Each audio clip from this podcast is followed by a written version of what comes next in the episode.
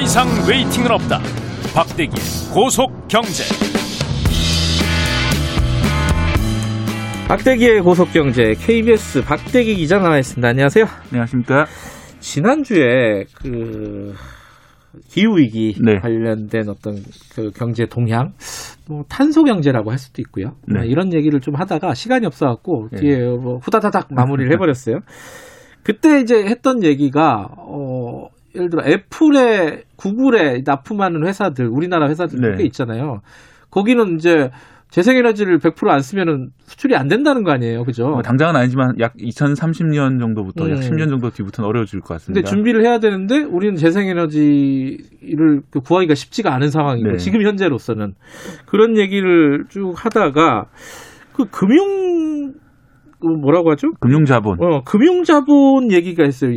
그러니까 금융자본 입장에서는 아, 굉장히 이게 우리가 머릿속으로 딱 그리기에는 뭐 네. 탄소든 뭐든 간에 돈, 돈 되면은 어, 이 속된 말로 장땡이다 이런 된것 같은데 탐욕스러운 자본이라고 보통 어, 하잖아요. 아, 그 고급스럽게는 그렇게 표현하는군요.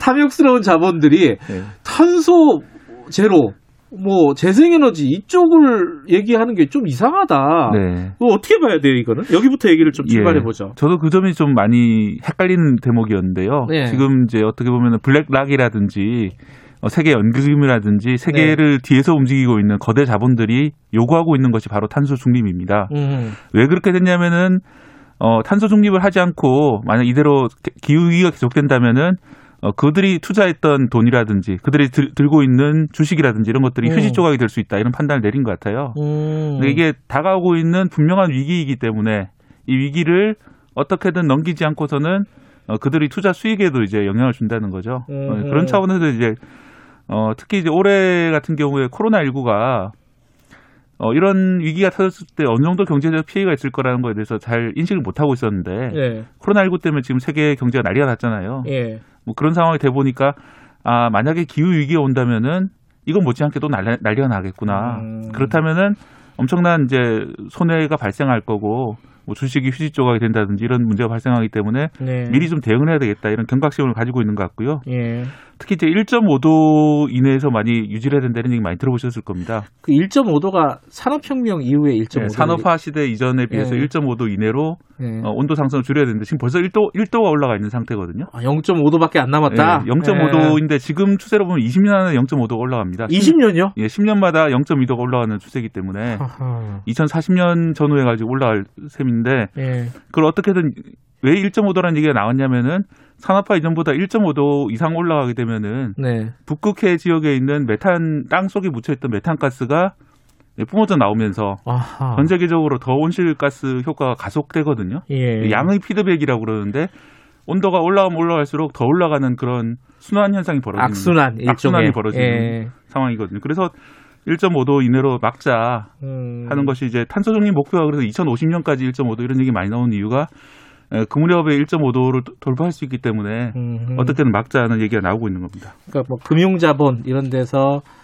기후 위기를 얘기하고 재생 에너지를 얘기하고 거기에 대한 규제를 강화하는 거에 찬성하고 네. 스스로 그런 규제를 만들고 이런 것들은 생존의 얘기다 결국은 이렇게 볼 수 있겠네요, 그죠? 예. 그 실제로도 이게 어 이런 어떤 규제라든가 어 환경 뭐 관련된 어떤 규제 같은 것들이 강화되면은 앞으로 기업하는 것 자체가 어려운 기업들이 생길 수밖에 없지 않겠어요, 네, 그죠? 사실 금융자본이 또 이렇게 나선 이유 중 하나가 어, 전 세계 국가라든지 정부라든지 뭐 EU라든지 이런 곳에서 이 지속적으로 규제를 강화할 거기 때문에 음. 그 규제에 살아남을 수 있는 기업에 투자를 해야만 아. 자기들도 이익을 낼 수 있다 이런 측면도 있습니다. 어허. 예를 들어서 이제 올해 전격적으로 유럽연합에서 예, 어, 자동차 회사에 탄소 규제를 도입했는데요. 예. 자동차 회사의 판매 차량 평균 탄소 배출량에 막대한 벌금을 부과합니다. 그래서 예, 폭스바겐 같은 경우에 지난해 추산되기로는 올해 벌금을 2조 원 정도 내야 되고요. 네. 현대기아차도 5천억 원 이상의 벌금을 내야 될 정도로 아하. 이 벌금이 뭐 우리나라처럼 100만 원, 1000만 원 이런 게 아니라 무슨 범죄를 저지른 거 아닌데 네. 벌금을 내야 되는 상황이다. 2조 원, 5천억 원 뭐 이런 식으로 벌금을 내는 규제가 갑자기 음. 도입이 됐고요. 뭐 다른 분야에서 이런 벌금이 갑자기 도입될 수 있습니다. 지금 음. 유럽연합에서 얘기 나오고 있는 게 탄- 탄소 국경세인데요. 음, 탄소 배출이 많은 국가 수출품에 대해서 관세를 매기는 음. 그런 방식이고 바이든 행정부 캠프에서도 이런 얘기가 나왔었습니다. 그러면 음. 몇 년 정도 지나면 우리나라는 탄소 배출을 많이 하는 나라거든요. 네. 세계 7위 정도입니다. 예. 그럼 틀림없이 세금이 많이 매겨질 거예요. 우리나라의 수출품에 대해서. 예. 어, 그러면 수출이 갑자기 격감하게 되는 그런 상황이 벌어질 수 음. 있는 거죠. 이게 이제 지금 또 유- EU 유럽 연합을 말씀을 하셨는데 이 EU가 문제가 아니라 우리나라도 문제 아니에요? 우리나라 내부적인 상황은 어때요 지금? 우리나라를 외국에서 이제 기후 악당이라고 부르는 경우들이 많이 있는데요. 이건 솔직히 좀 어, 예, 좀 부끄럽더라고요. 기분이, 예, 기분이 좀 음. 나쁜 그런 음. 말이긴 한데 왜냐하면 이제 선진국 같은 경우는 너희들은 산업혁명 때부터 지금까지 계속 탄소를 배출해 왔는데 왜 우리한테 기후 악당이냐 음. 좀 억울한 면이 있을 수 있어요. 음, 우리나라도 뭐 자원이 없는 나라에서 어떻게든 이제 경제 성장을 하기 위해서 제조업을 유출했고 음, 어, 그러다 보니까 탄소 배출을 할 수밖에 없었던 게 사실이긴 합니다. 예. 어, 그런데 좀 많죠. 지금 탄소 배출이 세계 7위이고 석탄 사용량이 1인당 석탄 사용이 세계 2위입니다. 예. 뭐 이런 정도로 어마어마한 석탄을 떼고 있기 때문에 또 음. 지금 현재도 석탄 화력, 발전소가 곳곳에 지어지고 있는 상황이에요. 특히 이제 속초나 강릉에 있는 내기 석탄 화력 발전소는 뭐 중단해야 된다는 얘기가 나오고 있지만 뭐 계속 추, 추진되고 있는 그런 상황이고요. 그 뭐. 대통령이 창소 탄소 중립을 선언을 했지만은 네. 갈 길이 멀죠 지금. 그죠? 네, 그렇습니다. 이 석탄 발- 화력 발전소 왜 중간에 그만두지 못하냐면은 이제 뭐 이명박 정부 때 결정이 돼서 계속 추진되고 있었기 때문에 만약 중단하게 되면은 그 막대한 그 손해배상 이런 것들을 해줘야 되거든요. 그렇겠죠. 계약 어, 파기가 예. 될 테니까요. 거기에 대해서는 음. 이제 결단을 못 내리고 있는 그런 상황이라고 보, 입니다 음.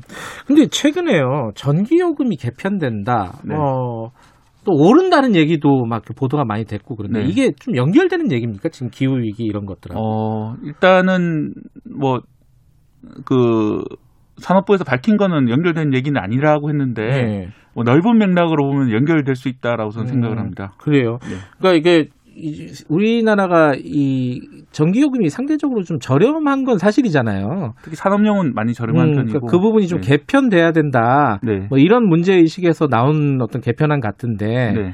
그럼 좀 따져보죠. 그러니까 왜냐하면은 이 그 전기요금 개편안과 관련해 가지고 어, 또막 얘기하는 거 있잖아요. 그 요금 폭탄 네. 막 터- 떨어진다 막 이런 어, 보도들도 있고 또 아니다 이런 보도들도 있고 어, 어떤 게 사실인지 먼저 좀 따져보죠. 일단 내년 초에는 요금이 내려가는 게 맞습니다. 왜냐하면 이제 내려가요? 예, 올라가는 게 아니라? 내년 초에는 내려가요. 왜냐하면은 어, 이번 요금제 개편 중에 중요한 내용이 연료비 연동제인데 예. 지금 국제 유가가 낮은 상황이거든요. 40달러대에서 왔다 음. 갔다 하기 때문에 이 연료비 연동을 하게 되면 내년 초에는 어, 4인 가구에 350kWh를 쓰는 가구 같은 경우에는 한 1,200원 정도, 아 1,080원 정도 내려가고요. 네. 어, 그런데 문제는 이제 내년 하반기 이후에 국제 유가가 올라갈 수 있거든요. 코로나19 상황이 종식되면서. 예, 경기가 만약에 살아나서 이러면 근데 만약에 지금 그 요금이 기준이 되는 그 국제 유가가 50달러대 초반입니다. 그래서 네. 50달러대 후반이나 그 이상으로 올라가게 되면은 요금이 좀 상승할 수 있는데 음. 어, 특히 이제 내년 안에서는 이제 1,800원 정도로 요금 상한이 제한돼 있는데 예. 해가 바뀔 때마다 그걸 또 새로 설정할 수 있는 그런 단서가 음. 있거든요. 근데 물론 이제 새로 설정하게 되면 그때 엄청나게 논란이 벌어지겠죠. 음. 만약에 새로 설정, 그러니까 이 국제 유가가 60달러를 훌쩍 넘어가지고 한전이 많이 많아, 많은 손해가 발생하게 된다면은 국제 유가 기준을 새로 설정하고 그때 이제 유가가 상승, 아, 전기요금 상승 때문에 많이 논란이 벌어질 수 있을 것 같습니다. 음, 일단은 지금 한 40달러 선대에 어, 머무르면은 일단 내려가는 건 사실이다. 내, 네. 내년 초에는. 그런데 경기가 되살아 나가지고 유가가 올라가기 시작하면은 어, 요금도 전기 요금도 따라서 올라갈 것이다. 네.